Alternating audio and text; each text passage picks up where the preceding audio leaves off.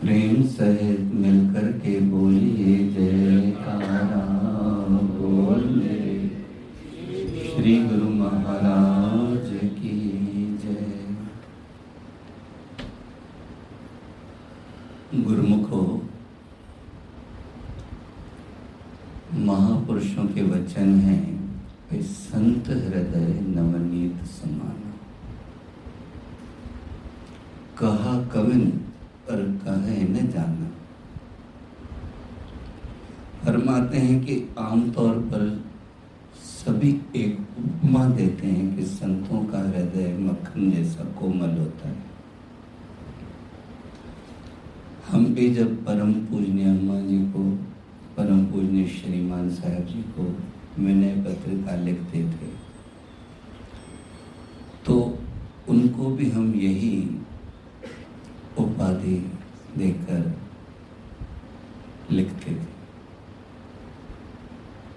मगर श्री रामायण जी में वचन है, ये तो कह दिया है, मगर हकीकत में उनको कहना नहीं आया। क्योंकि मक्खन को जब तक खुद को आँच नहीं आती, तब तक वो नहीं पिघलता लेकिन संतों का हृदय दूसरों को द्रवित देखकर भी पिघल जाता है। आप कहोगे हम तो नहीं समझते क्योंकि आम बुद्धि और संत बुद्धि में बहुत अंतर होता है। आम बुद्धि यही समझती है कि मुझे धन की फ़ौरन मदद मिल जाए। मेरे ऊपर कोई केस चल रहा है, आज ही उसका निर्णय हो जाए। यानी हम तुरंत फुरत एक्शन चाहते हैं अगर हो गया तो भगवान सच्चा है नहीं हुआ तो शंका वहाँ भी क्रिएट हो जाती है। लेकिन ये जो चीज़ है, ये बहुत गहराई वाली चीज़ है। वो हमें एक बालक समझकर, मित्र समझकर आदेश हैं जिस सुख को नित्य बाछय मीत। तो जिस सुख की नित्य वांछना यानी मनोवांछित कहते हैं ना, कि जो मन में इच्छा हो वो। जिस सुख को नित्य बाछे मीत, सो सुख साधु संग प्रीत। वो सुख तुम्हें संतों की संगत में, संतों से प्रीत करने से निश्चित ही हासिल होगा। कोई कहेगा, संतों की प्रीत से कैसे हो? क्योंकि संत यही एक फार्मूला अपनाते हैं, सुनाते हैं। वो स्वयं नाम से जुड़े रहते हैं। जो उनकी नजदीकी में आता है उससे भी यही प्रेरणा देते हैं। हमारे परम पूजनीय अम्मा जी।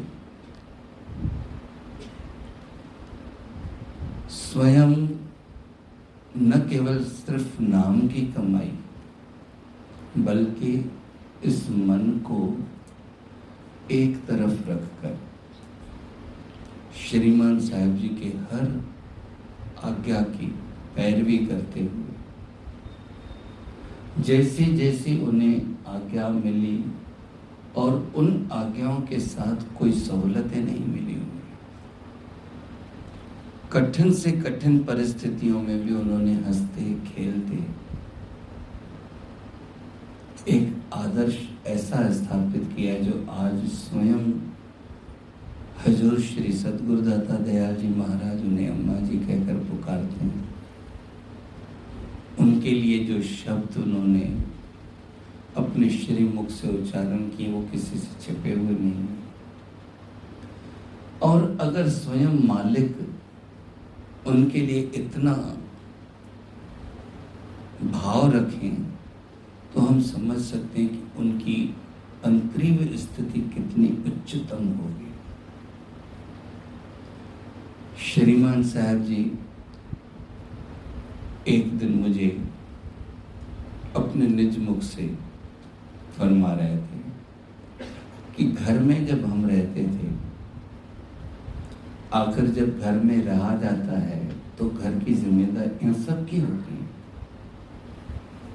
उनके ऊपर भी ज़िम्मेदारी होगी ही। दो बातें उन्होंने बताई। एक तो ये बताई कि होली हो या दिवाली हो, हम अपने दुकान पर कभी दीपक नहीं जलाते थे। तो मैंने विनय की, दीपक क्यों नहीं जलाते? दीपक जलाना तो एक शुभ काम है और रोज जलाना ही पड़ता है। फरमाया, शाम होने से पहले ही दुकान बंद कर देते थे और चले जाते थे पहाड़ों पर नाम का सिमरन करने। जिस गाँव में रहते थे, वहाँ आसपास काफ़ी पहाड़ियाँ थी। वहाँ चले जाते थे। दूसरा, वचन फरमाया कि लोग डिस्प्ले करते हैं। एडवर्टाइजमेंट करते हैं। मैं देखता हूँ किसी किसी जगह तो रोड पे से निकलने की जगह नहीं बचती, इतना आगे आगे तक हर कोई अपने अपने आइटम टांग देता है। पर हम दुकान बंद करके, दरवाज़ा बंद करके बिज़नेस करते ग्राहक आते थे, दरवाज़ा खटखटा के ले जाते तीसरी बात बताई उस जमाने में हमने तय कर रखा था, इतना हर महीने का खर्चा। घर का रखना है, बाकी सब कमाई। हर सप्ताह मनी ऑर्डर करके श्री आनंद को भेजते थे। हर सप्ताह।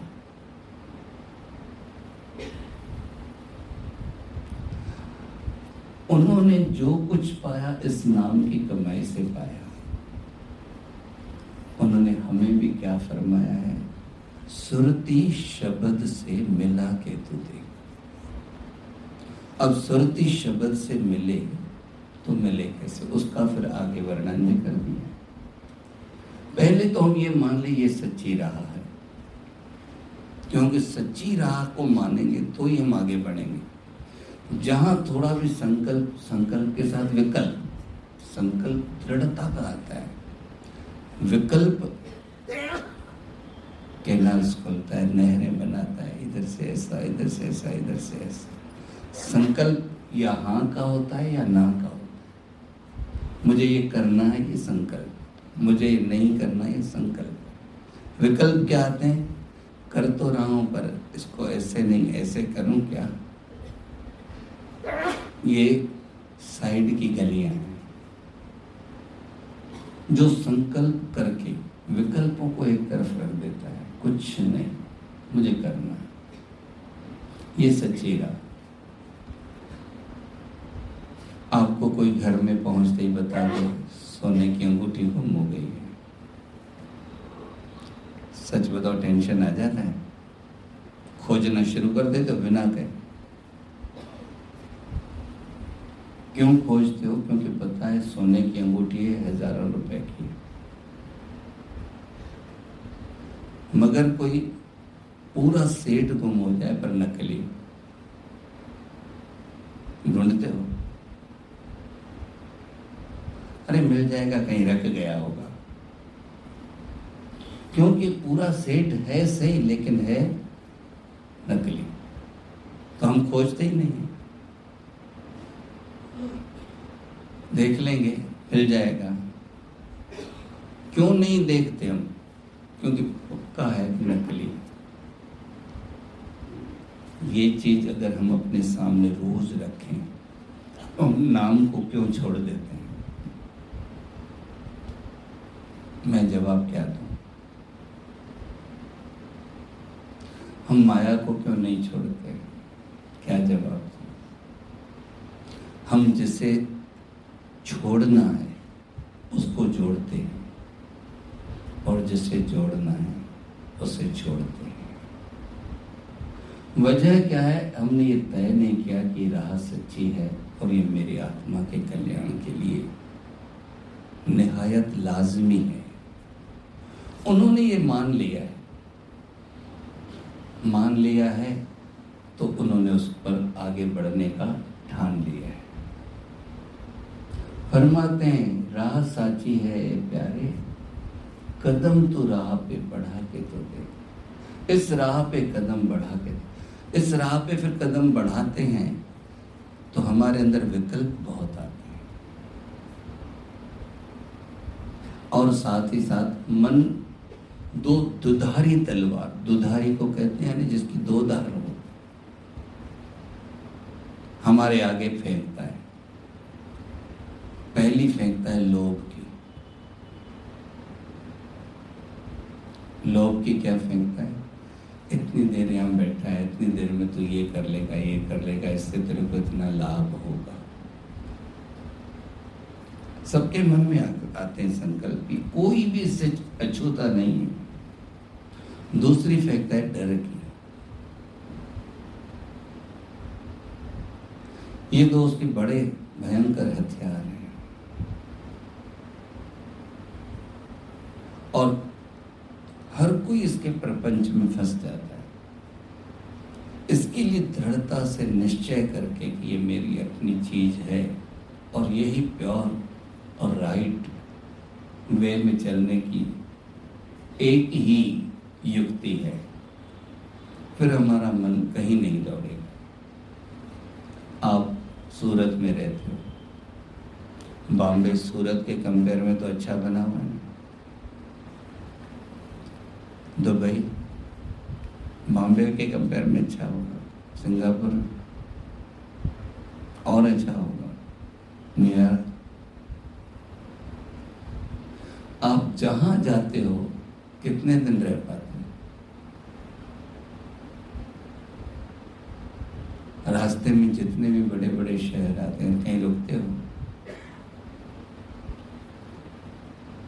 बॉम्बे एयरपोर्ट पर उतरते ही टैक्सी क्या करते हो? सूरत से। बीच में भी कई शहर आते हैं। क्योंकि हमने मन में दृढ़ता से निश्चय कर लिया कि मेरा घर सूरत है। सूरत आते भी अगर हमारा इलाका थोड़ा कम पौश है तो किसी पौश इलाके में चले जाते अपनी बिल्डिंग के पास में अच्छी बिल्डिंग है मन हो रहा है, इसमें हम फ्लैट ले ले में तो चले जाते हो। अपना फ्लैट है, पर उसमें हमको मन कम लगता है, क्योंकि मन कहीं नहीं लगता। मन का स्वभाव है जहाँ रहेगा, वहाँ नहीं लगेगा, दूसरी जगह लगेगा। इससे अच्छा मेरे को ये चाहिए। चले जाते हो पास वाले के फ्लैट अपने फ्लैट में भी जाकर जब तक हम अपने बेडरूम में नहीं पहुँचते अपने आप को फ्री माइंड नहीं फील करते। तो हमारी आत्मा जिस परम पिता परमात्मा की गोद से अलग होकर इस शरीर में आई और इस शरीर ने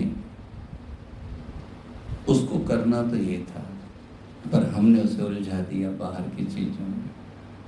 जब तक वो अपने परम पिता परमात्मा से एकाकार नहीं होती, तब तक उसको चैन नहीं आता यही एक सबसे बड़ी दुविधा है।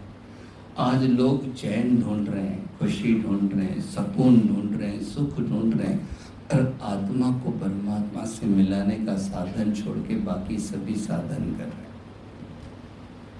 ये साधन हम रखते हैं लास्ट से पहला। आखिरी में समय मिला मन इधर लगाने की चेष्टा नहीं करते। हम जितनी मेहनत अपने बच्चों से करते हैं स्कूल भेजने के लिए, ट्यूशन पर भेजने के लिए, उसको होमवर्क कराने के लिए, कितनी मेहनत करते हैं।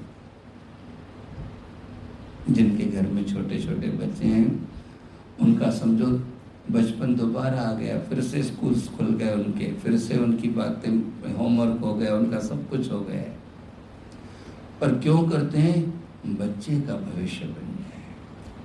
बड़ों को ज़रूरत है क्या अभी ए बी सी डी सीखने की। बच्चे के साथ वो भी गुनगुनाते हैं। बड़ों को ज़रूरत है क्या? वन टू थ्री फोर सीखने की। बच्चों की वजह से वो भी सीखते, करते हैं। गुरु महाराज जी को नाम जपने की ज़रूरत नहीं है। गुरु माई को सेवा की ज़रूरत नहीं है। गुरु माई को कोई ऐसी ज़रूरत नहीं नियम की। मगर हमारे भले के लिए, हमसे करवाने के लिए खुद इधर आप मोदी जी का मिसाल रखो। कहते हैं, जब से ड्यूटी पर हुए हैं, एक छुट्टी नहीं ली। आप हजूर श्री गुरु जी का मिसाल देख लो। एक दिन दोनों समय आती नहीं कि ऐसा कभी नहीं आता। हम उनसे बढ़कर हैं। एक दिन दोनों समय पहुँचते कभी मिस नहीं किया। नाम के सिमरन के बारे में कितनी तटस्थता से और दावे से हम कहते हैं, हमें वचनों पर विश्वास है, लेकिन विश्वास नहीं अगर विश्वास हो तो हम नाम के बगैर कहीं ध्यान ही नहीं लगाए। क्योंकि उन्होंने इतनी गारंटी दे रखी, सब काम हमारे जिम्मे अब तीन चीज़ों पर थोड़ा गौर करते हैं। इसके लिए आपने तो सुनिया बिना पैरों के सफ़र होता है। राह जगत से न्यारी। दो आँखों के बीच में हरदम ज्योति अखंड यह जा रही है। श्री भगवान विराजमान है। कभी वो साकार रूप में, कभी ज्योति रूप में। दोनों आँखों के बीच मस्तक के भ्रू मध्य में।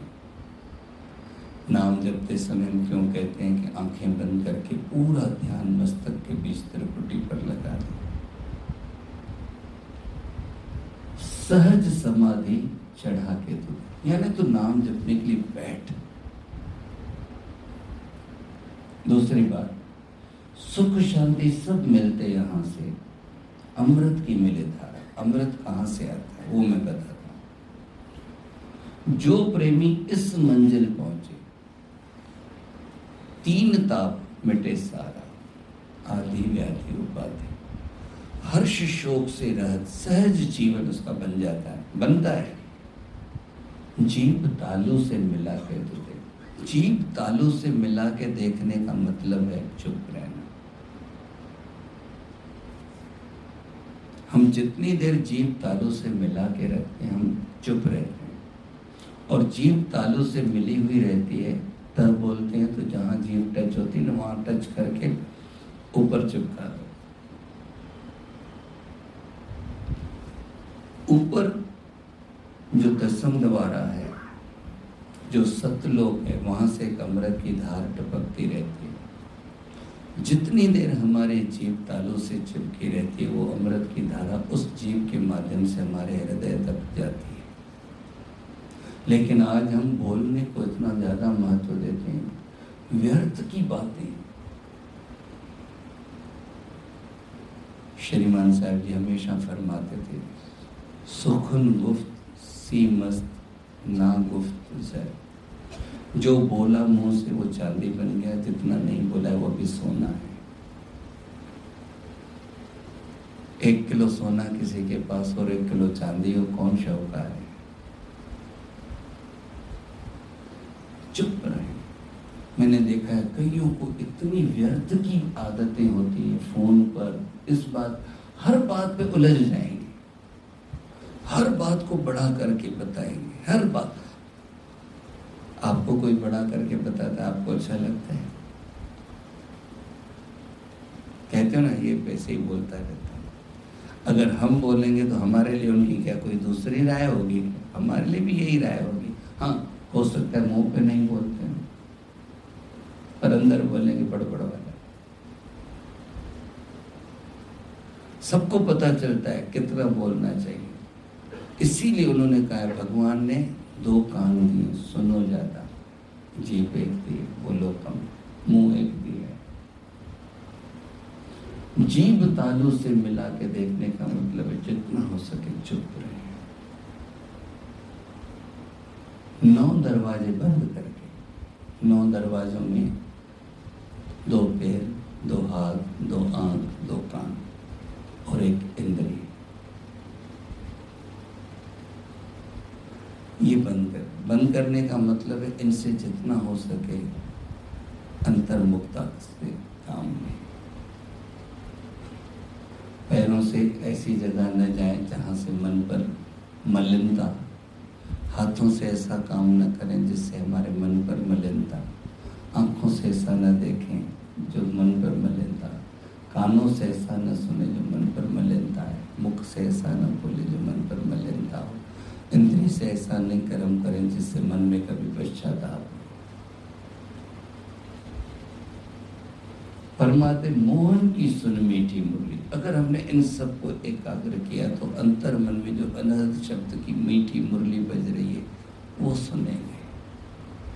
पर ये कब कानों में उंगली दबा के कानों में उंगली का मतलब है व्यर्थ की बातें भी नहीं सुनना।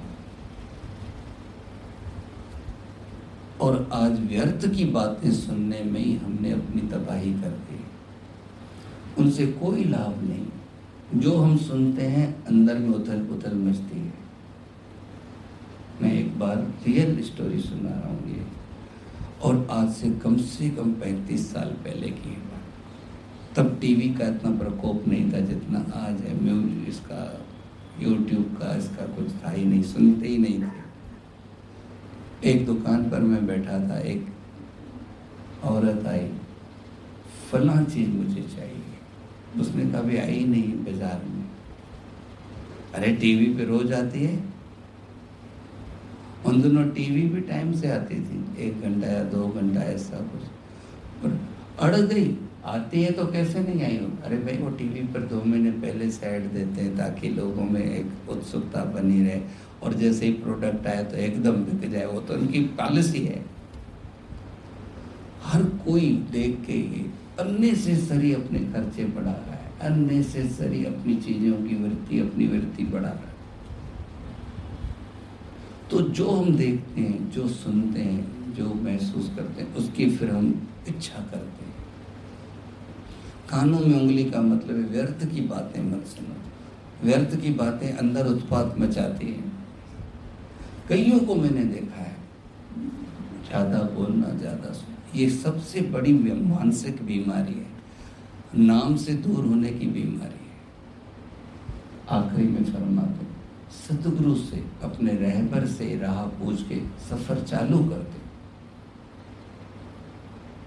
भंवर गुफा की खिड़की खोल के अज्ञान की खिड़की को खोल के अंदर दीन दयालु का दर्शन कर ले। मेहनत कर आजमा के देख।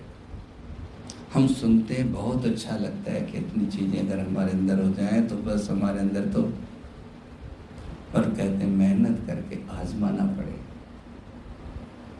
आज हमें जो श्री सदगुरुदेव महाराज जी का शुभ संदेश परम पुण्य श्रीमान साहब जी के मुखारवन से मिला है।